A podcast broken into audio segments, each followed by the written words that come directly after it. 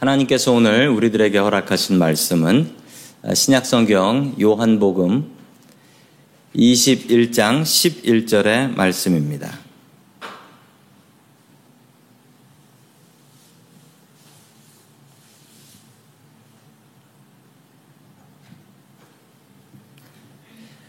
시몬 베드로가 올라가서 그 그물을 육지에 끌어올리니 가득히 찬 큰 물고기가 백신 세 마리라 이같이 많으나 그물이 찢어지지 아니하였더라. 아멘. 하나님께서 우리와 함께 하시며 말씀 주심을 감사드립니다. 아멘. 자, 오늘은 요한복음 마지막 시간입니다. 우리 2022년 동안 우리 요한복음의 말씀을 통해서 같이 은혜를 받았는데요. 오늘 마지막 시간의 이야기는 베드로에 대한 이야기입니다. 첫 번째 하나님께서 우리들에게 주시는 말씀은 주님 안에 능력이 있다라는 말씀입니다. 주님 안에 능력이 있다. 지난 시간의 이야기를 이어갑니다. 예수님께서 부활하신 후 제자들에게 나타나셨고 부활을 믿지 않았던 도마에게도 나타나셔서 예수님의 부활의 증거를 보여주셨습니다. 예수님의 제자들은 예루살렘을 떠나서 갈릴리로 갔고 그곳에서 물고기를 잡고 있었습니다. 왜 그랬을까요? 어, 제자들이 일부러 그런 것이 아니고 예수님께서 제자들에게 예루살렘을 떠나 갈릴리로 가라라고 부활 후에 명령을 하셨고 이 제자들은 그 명령에 따라서 갈릴리에 돌아갔던 것입니다. 거기서 예수님을 기다리고 있었지요.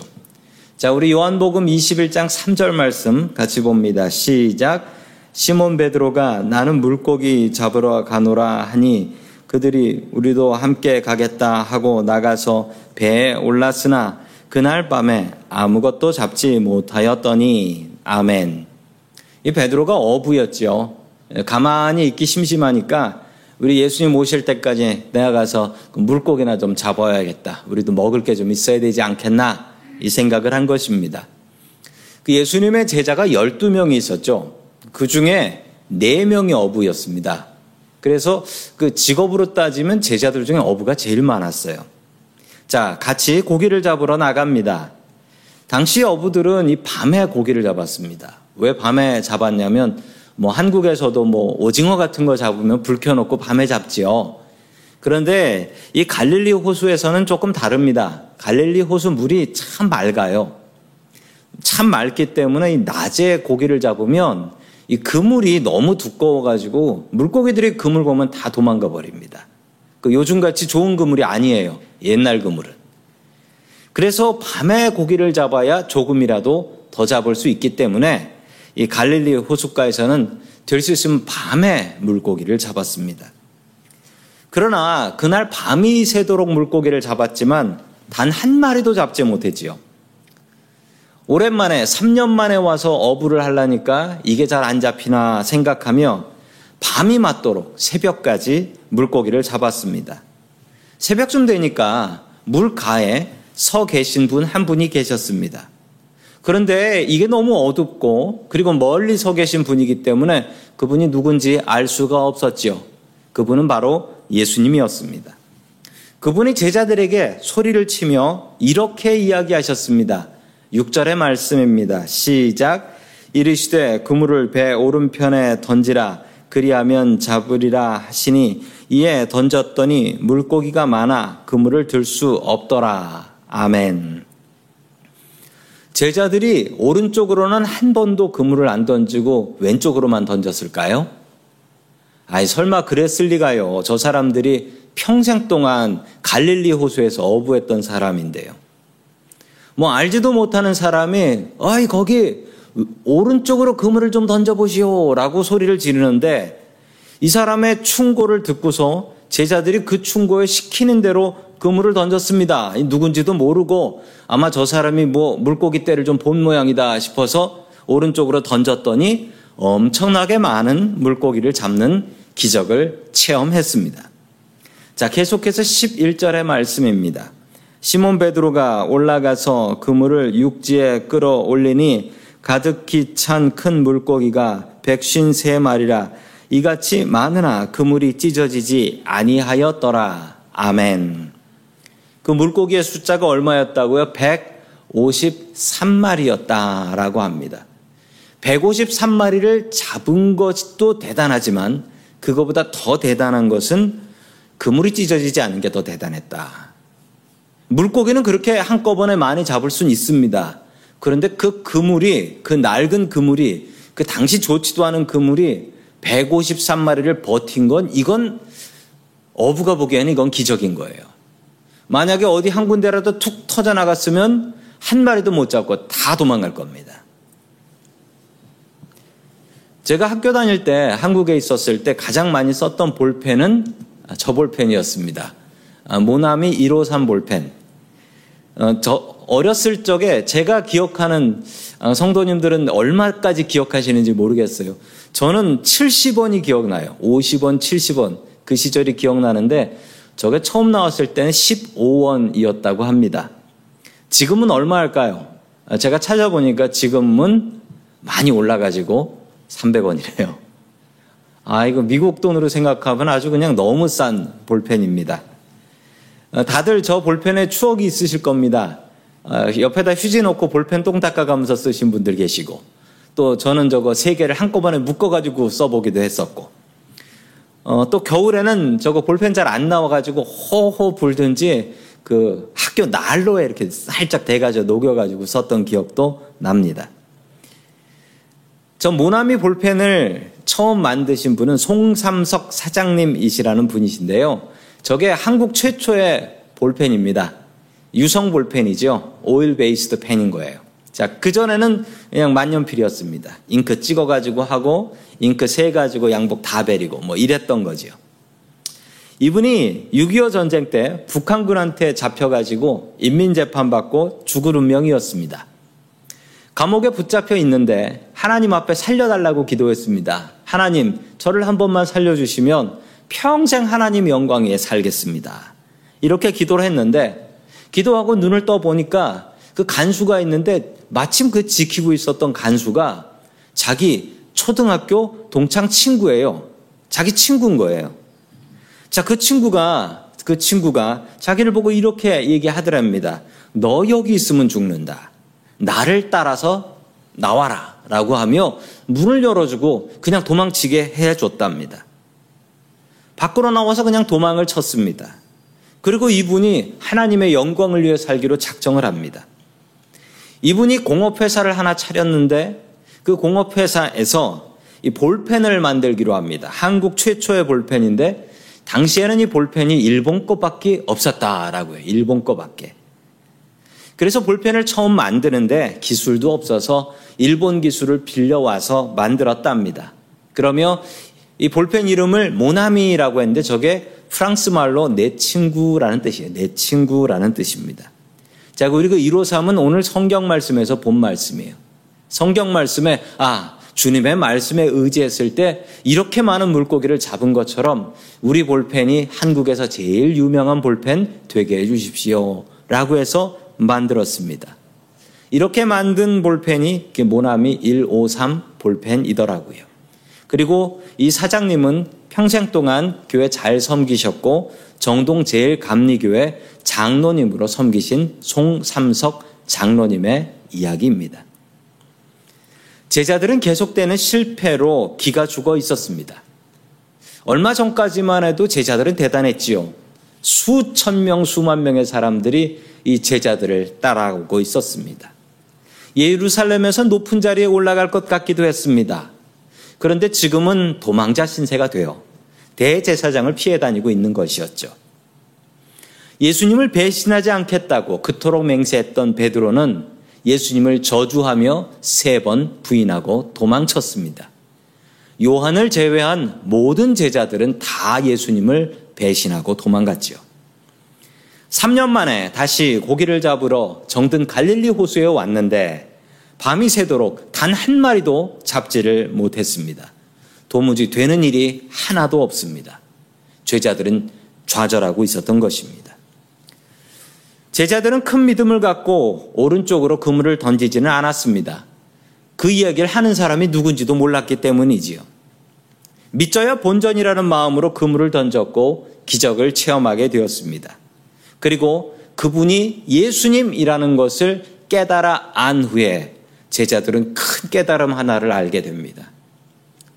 지금까지 능력의 삶을 살 수 있었던 것이 자기 자신의 잘남, 자신의 능력이 아니었다라는 것입니다.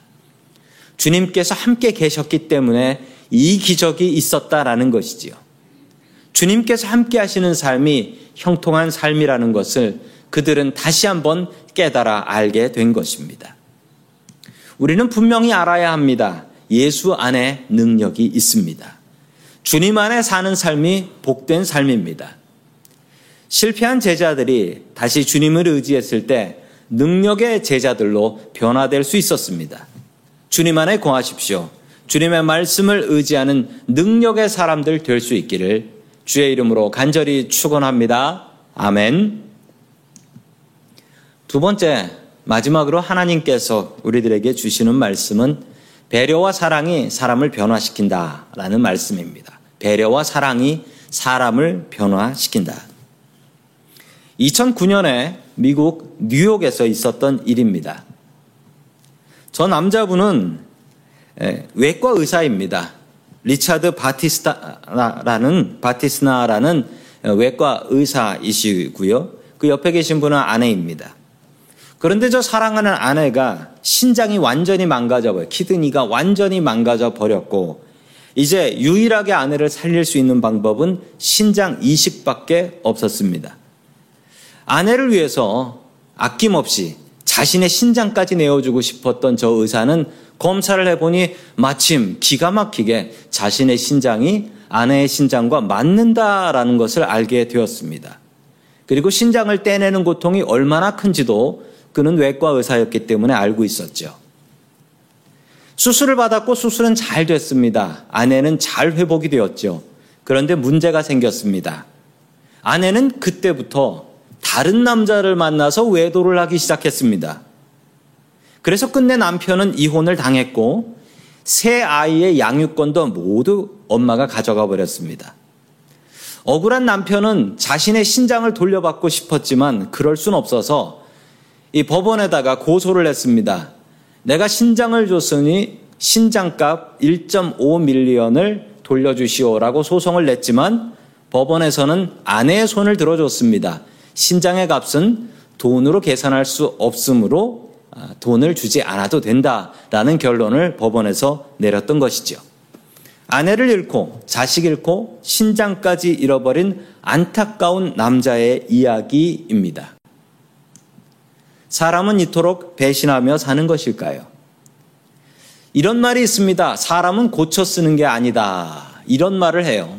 왜 그러냐면 사람이 그처럼 그토록 안 바뀐다라는 거예요. 사람 진짜 안 바뀐다.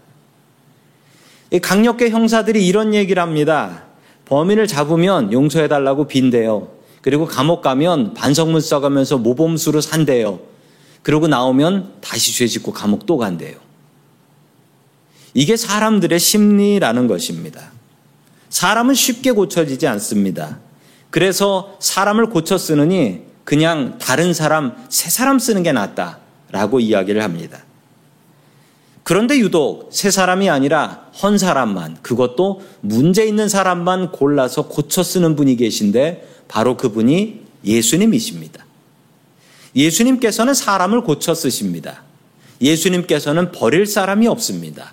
예수님께서는 못 고칠 사람이 없습니다. 자, 계속해서 7절의 말씀 같이 봅니다. 시작. 예수께서 사랑하시는 그 제자가 베드로에게 이르되 주님이시라 하니 시몬 베드로가 벗고 있다가 주님이라 하는 말을 듣고 겉옷을 두른 후에 바다로 뛰어내리더라. 아멘. 베드로가 오버를 하고 있습니다. 옷을 벗고 일을 하고 있었는데 예수님이시다라고 하니까 옷을 입고 다이빙을 했다는 거예요. 참 이상하지요? 다이빙을 하려면 옷을 벗고 다이빙을 해야 되는데 입고 다이빙하는 이유는 뭘까요? 왜냐하면 베드로가 예수님께 큰 죄를 지었기 때문입니다. 예수님께서 제자들을 찾아오신 중요한 이유가 있습니다. 제자들을 회복시키기 위하셨음입니다. 특별히 베드로와는 해결해야 될 문제도 있었습니다. 베드로는 예수님의 부활 이후 심각한 죄책감에 시달리고 있었습니다. 베드로는 예수님을 세 번이나 부인하다 걸렸기 때문이지요. 계속해서 15절의 말씀을 같이 봅니다. 시작. 그들이 조반 먹은 후에 예수께서 시몬 베드로에게 이르시되 요한의 아들 시몬아 내가 이 사람들보다 나를 더 사랑하느냐 하시니 이르되 주님 그러하나이다 내가 주님을 사랑하는 줄 주님께서 아시나이다 이르시되 내 어린 양을 먹이라 하시고 아멘. 예수님께서 베드로를 특별히 만나셨고 그 베드로를 변화시키셨습니다. 어떻게 변화시키셨을까요? 예수님께서 베드로를 변화시킨 첫 번째 방법은 처음 마음으로 돌아가라. 처음 마음으로 돌아가라. 라는 것이었습니다. 예수님께서는 베드로를 다른 이름으로 불러주셨습니다. 무엇이라 부르셨냐면 요한의 아들 시모나라고 부르셨습니다. 요한의 아들 시모나. 자, 시몬이라는 이름이 어떤 이름이냐면 베드로의 원래 이름입니다. 베드로가 어렸을 적부터 부모님이 지어주신 이름이 시몬입니다. 자, 시몬이 베드로의 원래 이름인데 이 이름이 왜 베드로로 바뀌었냐면 이렇게 이름 바꿔주신 분이 바로 예수님이셨습니다. 마태복음 16장에 베드로는 엄청난 신앙 고백을 하지요. 주는 그리스도시요 살아계신 하나님의 아들이십니다. 그러자 예수님께서는 이제부터 네 이름이 시몬이 아니다. 너는 베드로다. 이 베드로는 베드로는 헬라어로 페트라라고 해서 락 반석 커다란 바위를 이야기하는 것입니다. 흔들리지 않는 반석이 될 것이고 네 믿음 위에 교회를 세우겠다라고 약속을 하셨습니다. 그런데 이 반석, 이 락, 베드로가 많이 흔들렸습니다. 얼마나 많이 흔들렸냐면 여기다가 교회 세우면 안 될 정도로 흔들렸습니다. 예수님을 세 번이나 저주하며 부인했던 것이지요. 베드로는 더 이상 그 믿음 좋았던 베드로가 아니었습니다. 배신하고 실패하고 좌절한 베드로였지요. 그 이름의 값을 못하는 사람이었습니다. 예수님께서는 베드로의 마음을 위로하시기 위하여 베드로의 친근한 이름, 베드로가 어렸을 적부터 썼던 이름, 그 이름 시몬을 불러줍니다. 예수님께서 처음 베드로를 만나셨을 때 그의 이름은 시몬이었습니다. 그때를 기억하며 베드로를 시몬이라 불러 주셨습니다. 컴퓨터가 고장이 나면 제일 먼저 해야 될 일이 있습니다. 뭐냐면 리셋입니다. 껐다 키는 거죠. 컴퓨터에는 리셋이라는 버튼이 있습니다. 저는 이 버튼이 얼마나 복된 버튼인 줄 압니다. 왜냐하면 어지간한 문제는 리셋을 누르고 나면 해결되기 때문이지요. 엉뚱한 생각을 좀 한번 해봅니다. 인간 관계에도 리셋이라는 버튼이 있으면 참 좋겠습니다. 내가 누군가한테 잘못을 해서 그 사람과 관계가 끝나버렸는데, 아니, 그 사람하고 다시 관계를 회복하기 위하여 리셋 버튼이 있으면 좋겠다. 라는 생각을 해 봅니다. 성도 여러분, 그런 버튼이 있다면 얼마나 좋을까요? 성도 여러분, 그 버튼은 누가 쥐고 있습니까? 그 버튼은 내가 쥐고 있습니다. 오늘 말씀에 예수님께서 그 버튼을 가차없이 눌러버리셨습니다. 베드로와 예수님과의 관계에 있어서 풀어야 될 사람은 베드로지만 예수님께서 리셋 버튼을 눌러버리셨어요. 이제 다시 시작하자. 처음으로 돌아가자. 처음 마음으로 다시 돌아가자. 성도 여러분, 이 마음을 품으십시오. 처음 마음으로 돌아가면 우리는 변화될 수 있습니다. 그 리셋 버튼은 누가 쥐고 있습니까? 우리의 마음 속에 있고 그 버튼은 나만 누를 수 있습니다. 그 리셋 버튼 누르며 살 수 있기를 주의 이름으로 축원합니다. 아멘. 두 번째 예수님께서 베드로를 변화시킨 방법은 비교하지 말라는 것이었습니다. 예수님의 질문이 참 묘합니다. 왜 묘하냐면요. 예수님께서 뭐라고 물어보셨냐면 내가 나를 사랑하느냐라고 묻지 않으시고 처음에는 뭐라 물으셨냐면 내가 이 사람들보다 거기 베드로 말고 10명의 제자들이 더 앉아 있거든요. 이 사람들보다 나를 더 사랑하느냐. 예수님께서 예수님답지 않게 비교를 하셨습니다. 예수님은 절대 비교하지 않으시거든요. 그런데 딱 한 번 여기서 비교를 하십니다. 네가 여기 앉아 있는 이 사람들보다 나를 더 사랑하느냐? 이건 무엇의 대자구냐면요. 베드로가 다른 제자들을 향하여 이 사람들 다 배신해도 나는 배신하지 않습니다. 라고 비교했던 그 장면이 생각나는 것입니다. 베드로는 비교의식 속에 살았던 사람입니다. 다른 제자들보다 더 잘난 척을 했지요. 예수님께서 잡히시던 밤에도 내가 이 사람들 다 배신해도 나는 안 합니다. 라고 얘기했던 사람입니다. 베드로는 자신의 마음속에 비교 의식을 극복해야 했습니다. 그래서 예수님께서는 네가 이 사람들보다 나를 더 사랑하느냐라고 더 이상 비교는 의미 없다라는 것을 둘러서 설명하십니다.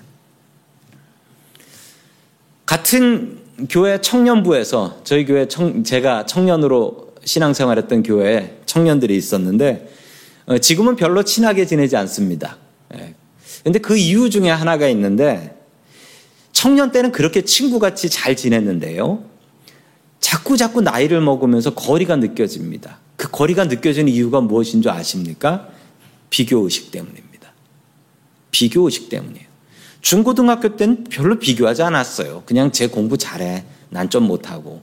그 정도였는데 갈수록 서로의 위치가 변하면서 비교를 합니다. 별걸 갖고 비교를 해요. 배우자를 갖고도 비교하고요. 그리고 자식들 갖고 비교하는 건 정말 많이 하고요. 또 월급의 숫자를 비교하고요. 집의 사이즈를 비교합니다. 그렇게 비교해서 내 숫자가 더 많으면 우쭐대기도 하고요. 또한 내 숫자가 작으면 열등감에 쌓여서 나 그 사람 안 만날란다 라고 생각하기도 합니다. 비교는 우리를 지옥으로 안내합니다. 천국에 없는 것이 있는데 천국은 비교가 없답니다. 천국에는 비교하는 사람들이 없대요. 만약 우리가 이 땅을 살아가면서 비교하지 않는다라고 한다면 우리는 천국을 살아갈 수 있습니다. 예수님께서는 베드로의 비교 의식을 내려놓기를 바라셨습니다. 우리는 다름을 인정하며 살아야 합니다. 그러나 그 다름의 가치를 먹이기 시작하면 그것은 비교가 되기 시작하고 서로를 불행하게 만듭니다. 비교하지 않고 살아갈 수 있는 저와 성도님들 될 수 있기를 주의 이름으로 간절히 축원합니다. 아멘. 마지막 세 번째로 예수님께서 베드로를 변화시킨 방법은 책망 대신 사랑하라라는 말씀이었습니다. 예수님과 베드로의 마지막은 원래 이랬습니다. 예수님께서 십자가를 지시기 전 바로 그날 밤 예수님께서 대제사장에게 붙잡혀 있었을 때 베드로는 예수님께서 붙잡히신 그 대제사장의 뜰까지 들어갔지요. 거기서 여종에게 너도 예수를 따르는 제자가 맞지 라는 이야기를 듣자 세 번이나 예수님을 부인합니다. 나 그런 사람 아닙니다. 나 예수라는 사람 모르오 라고 하며 맨 마지막에는 욕을 하며 저주하며 나는 그런 예수 모른다 라고 소리를 질렀는데 그때 마침 붙잡혀서 신문당하시는 예수님하고 눈이 마주쳐 버립니다. 그러자 베드로는 예수님께서 아는 척 하실까 무서워 그냥 후다닥 도망 나가 버리지요. 이게 예수님 돌아가시기 전 베드로와 예수님의 마지막 관계였습니다. 예수님께서 베드로를 만나서 무슨 말 이야기를 하실까요? 거 봐라. 내가 너한테 다 굴기 전에 세 번나 부인한다고 했지? 내 말이 맞지? 제발 다음부터 내 말 좀 들어라. 난 네가 그럴 줄 알았다. 이렇게 얘기하시지 않으셨습니다. 베드로의 부인에 대해서는 단 한마디도 하지 않으셨어요. 너 그때 왜 그랬냐? 단 한마디도 하지도 않으셨고, 다 괜찮아, 괜찮아. 그렇게 하지도 않으셨고, 그냥 아예 아무 말도 안 하셨어요. 아무 말. 할 필요가 없어요. 베드로는 지금 쥐구멍이라도 찾아 들어가고 싶은데, 굳이 꼭 그 얘기를 해야 됩니까? 예수님께서는 배신자이며 죄인인 베드로를 배려해 주셨습니다. 함부로 대하지 않으셨고 그의 잘못을 한마디도 이야기하지도 않으셨습니다. 이 마음이 베드로의 마음을 열었습니다. 그리고 변화되었습니다. 한국 부모님들은 특징이 있습니다. 한국 특히 아버지들이 잘하는 게 있는데 한국 아버지들은 강력계 형사예요. 잘못된 걸 기가 막히게 잘 찾아내고 분석을 해요. 아이가 숨을 곳이 없게 만들어요. 강력계 형사들 같습니다. 저도 그랬습니다. 이러면 자녀들이 마음을 닫아버립니다. 그리고 숨을 곳을 찾습니다. 주님의 방법을 배우십시오. 죄 지은 사람이 미안할 정도로 배려해 준 것입니다. 그래야 마음이 열리고 그래야 사람이 변하는 것이지요. 17절 말씀 같이 봅니다. 시작. 세 번째 이르되 요한의 아들 시모나 내가 나를 사랑하느냐 하시니 주께서 세 번째 내가 나를 사랑하느냐 하심으로 베드로가 근심하여 이르되 주님 모든 것을 아시오매 내가 주님을 사랑하는 줄을 주님께서 아시나이다. 예수께서 이르시되 내 양을 먹이라. 아멘. 예수님께서는 똑같은 질문을 세 번이나 반복하셨습니다. 내가 나를 사랑하느냐? 베드로가 세 번이나 예수님을 저주하며 부인했던 그것을 사랑으로 덮어버리시기 위한 것이었습니다. 너 그때 나한테 왜 그랬냐? 라는 말은 단 한마디도 하지 않으셨습니다. 잘못을 책망하지 않으셨습니다. 사랑으로 덮어버리셨죠. 배려와 사랑으로 베드로를 덮어버리니 베드로는 변화될 수밖에 없었고 회복될 수밖에 없었던 것입니다. 사람은 잘 바뀌지 않습니다. 그러나 예수님의 철저한 배려로 베드로의 마음이 변화되었습니다. 우리 주님께서는 지금도 우리를 배려하고 사랑하고 계십니다.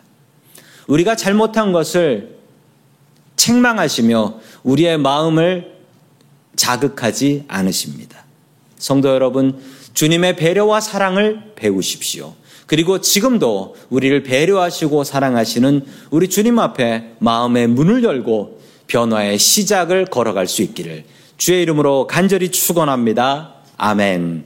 다 함께 기도하겠습니다. 죽을 수밖에 없었던 죄인을 구속하시어 주님의 일꾼으로 삼아 주신 고마우신 하나님 아버지. 오늘도 주님 앞에 무릎 꿇은 주의 백성들의 예배를 받아 주시니 감사드립니다. 실패한 제자들이 주님 안에서 힘을 얻었던 것처럼 우리들도 주님 안에서 능력을 얻을 수 있게 하여 주시옵소서. 주님께서는 죄책감에 시달리시는 베드로와 제자들을 용서하시어 주님의 일꾼 삼아 주셨습니다. 우리의 마음 속에 있는 죄책감과 좌절감을 치료하여 주옵시고 주의 일꾼으로 거듭날 수 있게 도와주옵소서. 책망 대신 배려와 사랑으로 베드로를 변화시킨 주님, 우리들도 변화시켜 주시옵소서. 주님 안에 새 사람으로 거듭날 수 있게 도와주시옵소서. 우리를 변화시키시는 예수 그리스도의 이름으로 기도드립니다. 아멘.